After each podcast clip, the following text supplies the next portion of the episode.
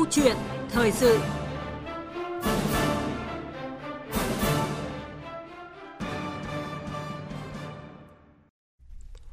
Thưa quý vị và các bạn, tại cuộc họp lần thứ 6 của Ban chỉ đạo quốc gia về chống khai thác bất hợp pháp, không báo cáo và không theo quy định gọi tắt là IUU mới đây, Phó Thủ tướng Lê Văn Thành cho biết là cuối tháng 10 tới, Ủy ban châu Âu EC sẽ tới Việt Nam để kiểm tra việc thực hiện các khuyến nghị về chống khai thác IUU cũng như đầu tư hạ tầng tình hình nuôi thủy sản.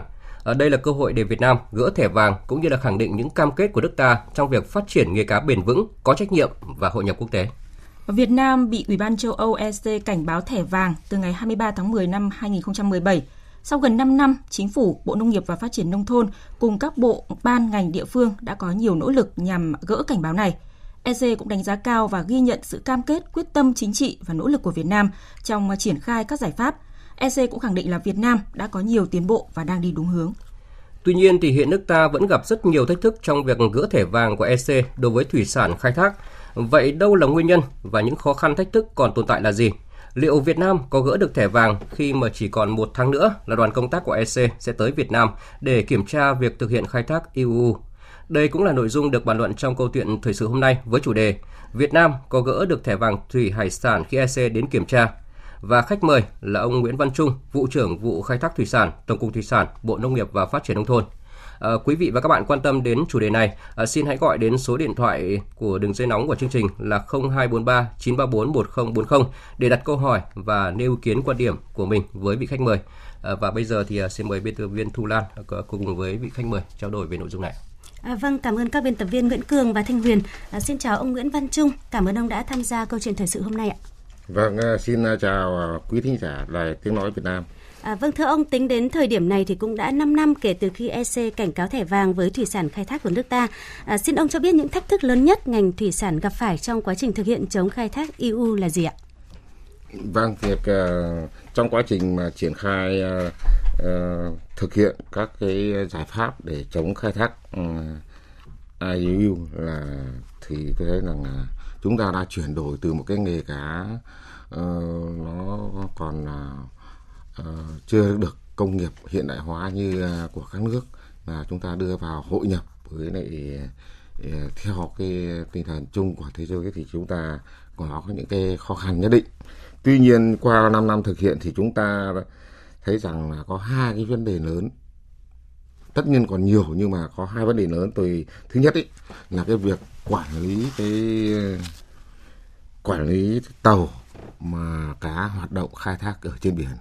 Đấy là một cái thách thức lớn.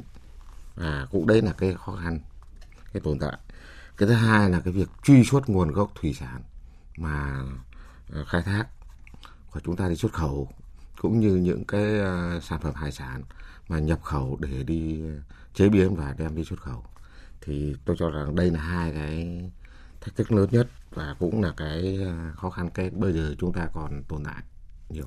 À, dạ vâng, à, như ông vừa cho biết thì à, trong quá trình mình thực hiện cái à, EU thì cũng đã có một số những các cái thay đổi đúng không ạ? À, và những cái hai cái vấn đề lớn nhất mà ông vừa cho biết là là thay đổi nghề cá cũng như là cái việc quản lý đội tàu và truy xuất nguồn gốc cái thủy hải sản à, phục vụ cái xuất khẩu. À, và sau mỗi lần kiểm tra thì EC đều có đánh giá rất cao sự quyết tâm và nỗ lực của nước ta trong thực hiện chống đánh bắt EU tuy nhiên đến nay thì chúng ta vẫn loay hoay trong việc gỡ thẻ vàng. À, vậy đâu là nguyên nhân thưa ông? Nguyên nhân thì tôi cho rằng là cũng có nhiều nguyên nhân nhưng mà có lẽ là có giai đoạn vừa rồi thì rõ ràng là EC à, sau cái được kiểm tra uh, trước cho đến bây giờ thì chúng ta hay kể cả bên châu Âu cũng có cái dịch Covid thành ra là cái việc mà thực hiện cũng như việc kiểm tra thì đã bị trì hoãn lại. Dạ. thì đấy là một cái nguyên nhân. Cái thứ hai nữa là cái nguyên nhân thực sự ở trong cái nội tại của chúng ta. Đấy là cái việc mà triển khai những cái yêu cầu những cái khuyến nghị của EC chúng ta là cũng chưa được à, đạt được các cái kết quả như mong muốn.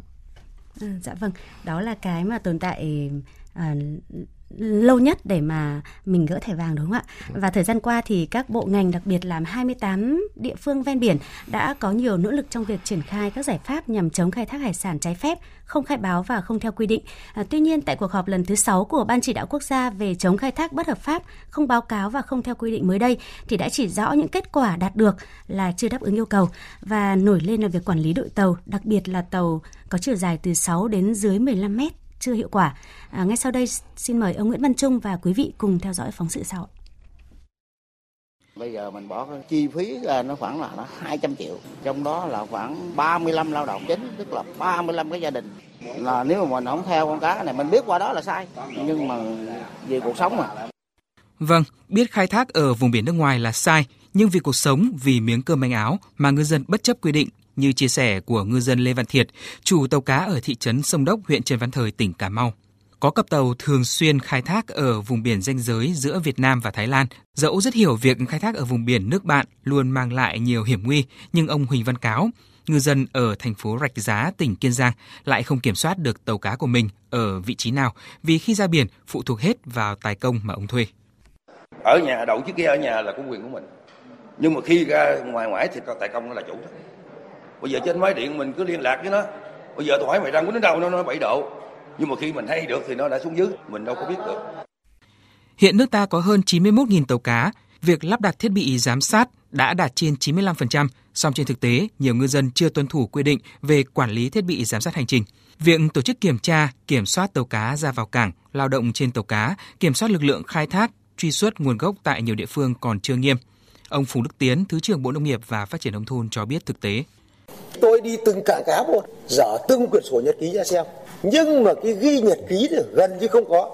Mà đã không có cái này thì không thể truy xuất nguồn gốc được. Cái nữa là VnFitPay có, VMS có, nhưng cái kết nối vào thì lại không liên tục và thường xuyên. Đặc biệt là cái đội tàu nguy cơ cao. Báo cáo công chí là tắt máy, thế nên lúc thì đổi cho thiết bị, lúc thì đổi cho thời tiết. Một vấn đề khó khăn nữa đối với việc quản lý giám sát các tàu cá ra khơi khi có hàng ngàn tàu cá trên cả nước lắp thiết bị giám sát hành trình bị mất kết nối. Điều này sẽ rất nguy hiểm nếu bà con vươn khơi tại những vùng biển xa, giáp danh trồng lấn với các quốc gia khác, bởi nếu bà con mải chạy theo luồng cá sẽ rất dễ vi phạm vùng biển nước ngoài. À, vâng thưa Nguyễn Văn Trung ạ, qua phóng sự vừa rồi cho thấy là những nguyên nhân khiến ngư dân không tuân thủ theo quy định của EC là không mới. À, vậy theo ông vì sao cái tình trạng này vẫn không khắc phục được ạ? Thì cái tình trạng này thì tôi cho rằng đây là đầu tiên là cái việc mà ý thức của người dân về việc chấp hành tuân thủ các cái quy định của pháp luật của nước ta cũng như là của các cái quy định quốc tế. Thì rõ ràng là biết là sai rồi nhưng vẫn làm. Đấy. Và rồi lại là vì miếng cơm manh áo thì có lẽ là nói lý sự như thế thì tôi cho rằng nó không không, nó không thỏa đáng thì thực sự ra chúng ta cần phải tuân thủ các cái quy định của pháp luật của trong nước cũng như là những cái pháp luật của nước ngoài. Khi chúng ta đánh ở trên biển thì rõ ràng vùng biển của ta ta đánh còn vùng biển của nước ngoài thì mình không có cái được xâm phạm vào đấy. Thế là rõ ràng. Cái, cái thứ hai nữa là bây giờ uh, như một ờ, đồng chí ngư dân có nói bây giờ chủ tàu thì tôi không biết được cái việc mà tài công đưa ghe của tôi đi xâm phạm. Thực sự là người ờ, thuyền trưởng là người làm công là phụ thuộc vào với lại cái chủ tàu. Chủ tàu ký hợp đồng anh có quyền sa thải anh có quyền tiếp nhận anh uh, chia lương cho người ta thì tại sao lại bảo là cái tàu mà giao cho người ta thì không không còn quản lý được nữa? Thì đây là cái trách nhiệm của chủ tàu. Còn quá là ta tôi cho rằng là báo biện không phải à, thẩm quyền của anh cơ mà quyền của anh cơ mà chứ không phải là quyền của tài công đâu. Đấy, còn tài công mà người ta vi phạm thì người ta đương nhiên chịu trách nhiệm trước pháp luật rồi. Nhưng mà đối với cái chủ tàu của anh anh giao tàu cho người ta người ta muốn làm gì cũng được à? không thể. Thì tôi cho rằng đấy là những cái ừ, ừ, không không thỏa đáng không phù hợp mà chủ yếu đấy chúng ta xác định là cái ý thức của người dân chấp hành pháp luật và cũng như là cái việc ghi nhật ký đấy. Nhật ký thì trách nhiệm của thuyền trưởng là đánh đến đâu đánh cá đến đâu ngày nào phải ghi cái đấy. Nhật ký cơ mà. Ngày tức là ghi hàng ngày cơ mà. Dạ vâng. thế này thế là như ý kiến của thứ trưởng nói đấy ờ, không không ghi đầy đủ. Thực sự ra thì, thì đã quy định là nhật ký thuyền trưởng phải hàng ngày phải ghi. Và về đến bờ thì phải nộp cho các cơ quan thẩm quyền thế tuy nhiên không ghi về đến bờ rồi mới hồi ký hoặc là à, nhờ người khác hoặc là ghi thì như thế thì làm sao nó chính xác. Không chính xác không đúng thì nên gì mà truy xuất nguồn gốc. Thì những cái này thì đúng là EC họ cũng đã nhìn thấy hết chứ không phải là họ không nhìn thấy. Ừ, dạ và, vâng. và chúng ta cải thiện được đến đâu? Thì người ta đánh giá rằng đợt trước đến đợt này cải thiện chưa làm được đúng chưa? Và cần phải làm đúng làm đủ theo quy định chứ không phải là ta không thể châm chế ta không thể bao biện theo cái kiểu lý sự như thế đối với EC được. À, dạ vâng. À, và thực hiện cái khuyến nghị của EC thì à, chúng ta đã rất nỗ lực đặc biệt là triển khai các cái quy định à, trong đó nhấn mạnh là cái luật thủy sản sửa đổi à, và đặc biệt cái quản lý đội tàu cũng như là truy xuất nguồn gốc ừ, thủy hải sản. Và hiện nay thì mặc dù có đến hơn 95% tàu cá đã được lắp đặt thiết bị giám sát hành trình à, song quan trọng nhất là làm thế nào để ngư dân bật thiết bị báo cáo hành trình theo đúng yêu cầu và không giấu ngư trường như phóng sự vừa nêu. À, thưa ông Nguyễn Văn Trung ạ làm sao để chúng ta đạt được mục tiêu này? Ờ, đối với lại ờ, cái yêu cầu về lắp thiết bị giám sát hành trình như ban đầu tôi nói cái nguyên cái tồn tại của chúng ta ấy là cái quản lý hoạt động ờ, tàu khai thác ở trên biển thì còn nhiều cái bất cập. Thì trong đó là cái việc lắp thiết bị yêu cầu tất cả các cái, cái tàu cá có chiều dài lớn nhất từ 15 mét trở lên thì phải lắp thiết bị giám sát hành trình. Đấy là một cái nhất. Mà khi lắp rồi thì phải duy trì cái sự hoạt động kết nối của nó với các cái đài bờ và là thường xuyên 24 trên 24 Tuy nhiên thì rõ ràng rằng là chúng ta hiện nay lắp thì đạt được khoảng 95%, 6%. Thế tuy nhiên là lắp rồi nhưng không duy trì thiết bị hoạt động thì có một, nhiều nguyên nhân, trong đó là có, mấy nguyên nhân này cơ bản này. Một ý, là lắp rồi nhưng không đóng cước phí. Cũng như thuê bao điện thoại của chúng ta ấy. Mua điện thoại rồi nhưng không không duy trì Không cái cước phí. Đấy là một. Cái thứ hai là cái ờ, không duy trì nguồn điện. Cái thứ ba cố tình tắt để đi vi phạm. Thực ra là có những trường hợp là tắt để mà vi phạm. Vì nếu mà để thì người ta soi thấy mình cho nên là phải tắt. Thế còn lại còn những cái trường hợp khác trục trặc về kỹ thuật thí dụ như là, tất nhiên là máy móc nào thì nó cũng có cái sự trục trặc về kỹ thuật nhưng mà cái này cũng không phải là nhiều mà chủ yếu là do cái ý thức duy trì cái sự ừ, đảm bảo cái cái nguồn điện này đảm bảo cái cước phí để cho nó hoạt động. Cái nữa là cái cố tình tắt. Đấy cho nên cái việc mà tắt thiết bị tức là không duy trì không có tín hiệu ấy thì nó có nhiều nguyên nhân nhưng mà cơ quan của các địa phương cũng đã giáo diết truy tìm. Thí dụ như là tại là kỹ thuật hay tại hết cước phí hay tại à, nguồn điện hay là tại trục trặc kỹ thuật thì để mà xác định rõ nguyên nhân. Và tùy theo từng cái nguyên nhân mà đấy thì sẽ có cái biện pháp xử xử lý tương tương ứng. À, dạ vâng. Và chính vì vậy là theo báo cáo mới nhất của Bộ Tư lệnh Cảnh sát biển Việt Nam à, trong 8 tháng năm 2022 thì đã có 55 vụ 86 tàu với 782 ngư dân nước ta bị nước ngoài bắt giữ xử lý do các hành vi xâm phạm vùng biển nước ngoài đánh bắt trái phép. À, các tàu có vùng biển nước ngoài có tàu cá Việt Nam vi phạm nhiều nhất là à, ở khu vực à, giáp danh giữa Việt Nam Thái Lan Indonesia Malaysia. À, con số này thì đã giảm so với cùng kỳ song thực trạng ngư dân khai thác trái phép ở vùng biển nước ngoài vẫn có diễn biến phức tạp. À, thưa ông ạ công tác quản lý tàu cá khai thác ở khu vực biển giáp danh trồng lấn đang được ngành thủy sản quản lý theo phương thức như thế nào? theo quy định, theo phân công của à, ban chỉ đạo quốc gia về phòng chống khai thác bất hợp pháp, thì khi một cái tàu đi hoạt động ra ngoài biển hoạt động, thì à, từ trong bờ, từ trong cảng thì cảng cá, sau đó là lực lượng biên phòng à, kiểm soát tàu là đầy đủ các loại giấy tờ cũng như là thiết bị giám sát hành trình để đi ra hoạt động ngoài biển. Ở trên biển thì ở các cái vùng giáp danh ờ, của nước ta với vùng biển giáp danh giữa ta thì có các cái lực lượng trực thường trực ở đấy như cảnh sát biển như à, kiểm ngư. Thì à, trực ở đấy và nếu mà phát hiện các cái tàu nào mà vượt qua các cái ranh giới để sang các cái vùng biển nước ngoài để khai thác trái phép, thì là ngăn chặn ngay từ từ cái vùng giáp danh. Và như vậy thì à, còn lại một cái lực lượng khác là theo dõi các cái tín hiệu giám sát hành trình của các cái tàu này ở trên bờ, trên từ trung ương xuống các đài địa phương. Và khi mà có các hiện tượng như thế thì là cảnh báo gọi điện rồi là các cái cảnh báo để cho người dân là quay lại. Thì như vậy thì chúng ta đã làm tất cả những cái gì à, quản lý tốt để mà đảm bảo quản lý tốt.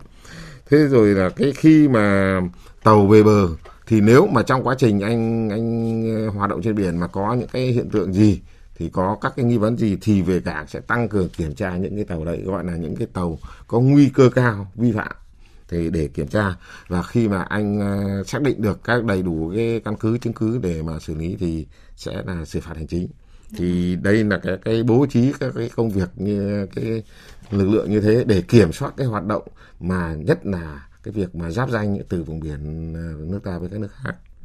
À, dạ vâng, à, như ông vừa cho biết mặc dù các lực lượng đã đẩy mạnh việc tuần tra kiểm tra kiểm soát trên các vùng biển và khu vực giáp danh giữa Việt Nam với các nước, à, song thời gian qua thì cái tình trạng xâm phạm vùng biển nước ngoài, khai thác trái phép vẫn xảy ra. Và liên quan đến cái việc vẫn còn tình trạng tàu cá vi phạm vùng biển nước ngoài, à, nhiều ý kiến cho rằng là cần có chế tài mạnh à, xử lý nghiêm hành vi này. À, như ý kiến sau đây của Trung tướng Nguyễn Trọng Bình, Phó Tổng Tham mưu trưởng Quân đội Nhân dân Việt Nam, à, mời ông và quý vị thính giả cùng nghe tôi đề nghị là có cái giả soát và các cái chế tài đấy để mà xử phạt cho nó nghiêm túc. Hiện nay ta có nhiều chế tài rồi. Tôi nghĩ là xử phạt cái số cái tài công ấy, là ta thấy vẫn chưa chưa đủ độ. Ở nước ngoài ông tài công là bắt đi tù luôn. Chứ còn ngư dân chỉ có phạt tiền thôi. Và rõ ràng bà con đi biển ấy thì cái, cái người mà làm làm nghề trên tàu ấy, người ta không phân biệt được vị trí nào vị trí nào trên biển cả. Nhưng ông tài công nó biết chính xác là vị trí nào. Đi biển nó làm nhiều cá. Ông đánh dấu trên bản đồ rồi hết. Chứ còn liên quan đến tài công cả là người là chủ động là đưa đi và đưa người ta vào chỗ mà vi phạm pháp luật. Thì tôi nghĩ phải giả soát lại cái chế tài làm sao xử tài công cho thật nặng. Và những tài công đã xâm phạm người nước ngoài rồi thì nghiên cứu phương án là sau này là không cho hành nghề nữa thì sau này nó mới triệt tận gốc vấn đề này. À, vâng thưa Nguyễn Văn Trung, à, qua ý kiến của Trung tướng Nguyễn Trọng Bình, Phó Tổng Tham mưu trưởng Quân đội Nhân dân Việt Nam cho thấy à, liệu có phải là cái chế tài xử phạt của chúng ta chưa nghiêm à, và liệu có quá muộn không khi mà bây giờ chúng ta mới đưa ra những cái biện pháp mạnh để gian đe những trường hợp cố tình đưa tàu đi khai thác trái phép ạ? Việc xử phạt là xử lý vi phạm hành chính mà đối với các tàu vi phạm trái phép ở vùng biển nước ngoài để khai thác hải sản ấy thì chúng ta đã có những cái điều rất mạnh ở trong cái điều 20 của uh, nghị định 42 uh, năm 2019 thì như vậy là đối với những cái tàu mà có chiều dài mà từ 20 mét, 24 mét trở lên ấy, thì mà vi phạm này chúng ta phạt là một tỷ. Và như vậy tịch thu tàu thì như thế là đối với cái cái xử lý vi phạm hành chính của chúng ta so với trong cái luật xử lý vi phạm hành chính của chúng ta đấy là cao. Dạ vâng. mà còn phải có một cái xin ý kiến của quốc hội trước đây khi mà làm cái chỗ này. Dạ vâng. cái thứ hai nữa là uh, tịch thu tàu còn đối với quan điểm của EC thì người ta cho rằng là nếu mà vi phạm như thế thì phải xử phạt thế nào để uh, có cái chế tài mạnh mà cái người vi phạm không dám vi phạm nữa. Là tịch thu toàn bộ à, như vậy là phạt là phạt cỡ đến 3 tỷ 5 tỷ thì mới được. Đấy là theo yêu cầu. Thế tuy nhiên thì chúng ta ở trong cái hoàn cảnh đất nước chúng ta nó không thể như như cái chế tài nước ngoài chúng ta đã phạt nặng đến 1 tỷ và đối với cá nhân còn 2 tỷ đối với tổ chức. Đấy trong cái trường hợp này còn phạt thuyền trưởng và chủ tàu thì chúng ta hiện nay chúng ta ở trong nghị định 42 chúng ta cũng đều có cái xử phạt. Nhưng phạt mạnh vào chủ tàu và như vậy ý kiến của đồng chí uh, Trung tướng Nguyễn Trọng Bình. Trung tướng uh, Nguyễn Trọng Bình thì báo cáo rằng là uh, chúng ta đang sửa nghị định 42 và cũng đã trình rồi. Thì chúng ta tăng cái thẩm quyền bổ sung các thẩm quyền cho các cái lực lượng chức năng như cảnh sát biển như biên phòng để có cái thẩm quyền xử phạt. Và thứ hai là chúng ta sử dụng được phép sử dụng các cái dữ liệu về giám sát tàu cá để mà làm cái chứng cứ để căn cứ để xử phạt thì đấy là phạt nguội dạ vâng. và thứ ba nữa là đấy chúng ta phải phạt ở cái chỗ thuyền trưởng vâng. thì như ban đầu tôi nói là cái trách nhiệm giữa thuyền trưởng và chủ tàu hiện nay chúng ta còn đang phân biệt nó còn chưa rõ nhưng quan điểm của tôi thuyền trưởng chỉ là người làm thuê dạ vâng. còn chủ tàu mới là người chủ thực sự con tàu này phải phải chịu trách nhiệm đối với lại cái hoạt động của con tàu đấy. Ừ, dạ vâng và với rất là nhiều nỗ lực và cũng đã có nhiều những cái biện pháp mạnh để răn đe và được quy định trong những các cái uh, nghị định cũng như là luật thủy sản uh, sửa đổi 2017. Uh, à, tuy nhiên cái quan trọng nhất À, là ý thức của ngư dân và đặc biệt là thuyền trưởng như ông vừa cho biết đúng không ạ? À, và để tạo chuyển biến tích cực trong nâng cao nhận thức cho ngư dân chấp hành các quy định khai thác thủy sản thì việc đẩy mạnh các giải pháp quản lý ngăn chặn chấm dứt tàu cá và ngư dân vi phạm vùng biển nước ngoài được cả hệ thống chính trị quyết liệt vào cuộc với nhiều biện pháp. À, bên cạnh triển khai luật thủy sản 2017, chỉ thị 45 của Thủ tướng Chính phủ về chống khai thác EU thì cái việc tuyên truyền pháp luật biển đã và đang được các địa phương đẩy mạnh. À, tuy nhiên thì công tác này đã thực sự đi vào cuộc sống và đến với từng ngư dân chưa thưa ông? Theo tôi thì cái công tác tuyên truyền cái giai đoạn vừa rồi chúng ta làm tương đối tốt. Ngoài các cái tuyên truyền về ờ, pháp luật về thủy sản, rồi và luật pháp của các nước xung quanh cũng như là luật biển, rồi các quy định của nước ta cũng như của quốc tế đối với lại, đến với cái người dân, thì tôi cho rằng làm tương đối tốt. Các lực lượng, thí dụ như là bên ờ, thủy sản rồi bên quản lý thủy sản bên uh, cảnh sát biển bên kể cả lực lượng hải quân kể cả lực lượng biên phòng như vậy là chúng ta đều vào, vào cuộc. Rồi các địa phương tổ chức rất là nhiều các cái đợt tuyên truyền từ cái thông tin đại chúng cho đến các tờ rơi áp phích. Dạ thì vâng. như vậy là tôi cho rằng là cái việc tuyên truyền là cũng là, là làm tương đối tốt Ngoài ra thì còn nhiều hình thức tuyên truyền cũng đã được mở rộng. Rồi từ cái chuyện mà tờ rơi cho đến cái chuyện mà nói chuyện trực tiếp, trao đổi trực tiếp, rồi đi đến tầng nhà ngõ gõ từng nhà theo ý kiến của chỉ đạo của thủ tướng. Thì chúng tôi thấy là đều làm làm tốt. Thì tuy nhiên mà trong thời gian tới thì cũng cần phải làm tốt hơn vì là còn phải tuyên truyền nó đến tận cái người mà có cái hành vi mà họ gọi là hoạt động ở trên biển đấy đi vào tận cái đối tượng đấy. Dạ. chứ còn à, bề rộng thì chúng ta làm được rồi còn bề sâu nữa. Dạ, dạ vâng. À, vâng và chúng ta cũng cần phải nhắc nhau rằng là gỡ thẻ vàng IUU trước hết chính là vì đời sống của bà con. À, nếu làm được thì Việt Nam sẽ có thêm sức hút với đầu tư quốc tế và giúp phát triển kinh tế biển. À, thời gian để EC đến kiểm tra tình hình thực hiện khai thác IUU của nước ta không còn nhiều. À, vậy ngành thủy sản sẽ tập trung xử lý dứt điểm các tồn tại này như thế nào thưa ông Chúng ta có ban chỉ đạo uh, trung ương về chống khai thác bất hợp pháp do phó tướng lê văn thành chủ trì. Ngoài ra thì các cái, uh, nguyên thủ quốc gia các lãnh đạo cũng rất là quan tâm. Đấy, thủ tướng rồi cũng phải chủ, cũng chủ trì các cái cuộc họp.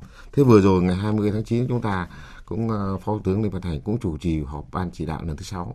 Thì ngoài ra thì là ở các địa phương cũng liên tục là coi là huy động các lực lượng, các cái hệ thống chính trị để tham gia việc này.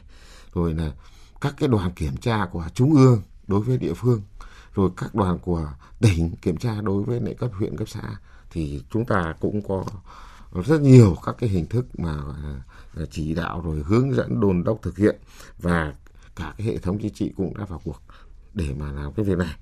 Tuy nhiên thì xử lý dứt điểm các cái tồn tại như nói ban đầu. Một là chống đánh bắt uh, đánh bắt trái phép ở vùng biển nước ngoài. Cái đấy là một cái lớn. Cái thứ hai là chúng ta đảm bảo được truy xuất được nguồn gốc là đối với sản phẩm xuất khẩu đi dạ vâng. thì phải là được chế biến từ nguyên liệu khai thác không phải khai thác bất hợp pháp. Dạ. đấy hai cái gốc cái thôi. Thế thì hiện nay thì chúng ta cũng đã xác được định được các cái điểm và tập trung vào các cái gọi là ta gọi là xử lý hay là quan tâm đến những cái nguy cơ mà nó lớn nào và nó quan trọng thì tôi cho rằng là nếu mà tập trung mà xử lý còn nếu mà bảo là xử lý một trăm phần trăm thì chắc là cũng, cũng còn đang khó, khó. nhưng mà là tương đối có thể chấp nhận được ừ, thì dạ vâng. thì tôi cho rằng là đến ờ, thời điểm cuối năm nay chúng ta làm được À, dạ vâng và chúng ta cũng sẽ rất là kỳ vọng khi mà mình ừ. xử lý dứt điểm các tồn tại như thế thì ừ. chúng ta có sẽ về đích được như kỳ vọng đúng không ạ? Vâng. Mặc dù thì biết là sẽ rất là khó khăn. À, vâng xin cảm ơn ông. Thưa quý vị và các bạn, để thực hiện các khuyến nghị của EC, cả hệ thống chính trị đã vào cuộc và chúng ta đã thực hiện đồng bộ nhiều giải pháp trong đó khung pháp lý của Việt Nam về chống IUU à, tương đối đầy đủ, thể hiện rõ được cam kết phát triển nghề cá bền vững, có trách nhiệm và hội nhập quốc tế. À, việc gỡ thẻ vàng tuyệt đối không để EC rút thẻ đỏ là rất cấp bách, có ý nghĩa đặc biệt quan trọng đến đời sống của ngư dân, ngành xuất khẩu thủy sản cũng như uy tín thương hiệu quốc gia trên trường quốc tế. À, chúng ta cần chấm dứt hoàn toàn việc khai thác trái phép Chừng nào chỉ còn một tàu đánh cá đánh bắt bất hợp pháp vi phạm thì EC sẽ không rút thẻ vàng. À, theo kế hoạch thì cuối tháng 10 tới đây, EC sẽ đến kiểm tra tình hình thực hiện các khuyến nghị về chống IUU. Đây là cơ hội để nước ta gỡ thẻ vàng, hướng đến phát triển nghề cá bền vững có trách nhiệm và hội nhập quốc tế. À, và liên quan đến nội dung này thì sáng nay tại thành phố Hồ Chí Minh sẽ diễn ra hội nghị toàn quốc về triển khai thực hiện kế hoạch chống khai thác bất hợp pháp, không báo cáo không theo quy định IUU và Thứ trưởng Bộ Nông nghiệp và Phát triển nông thôn Phùng Đức Tiến sẽ chủ trì hội nghị này. À, những thông tin từ hội nghị sẽ được chúng tôi thông tin trong các chương trình trên kênh Thời sự VV1. À, một lần nữa thì xin trân trọng cảm ơn ông Nguyễn Văn Trung, vụ trưởng vụ khai thác thủy sản, Tổng cục Thủy sản, Bộ Nông nghiệp và Phát triển nông thôn đã tham gia chương trình. Vâng, xin chào.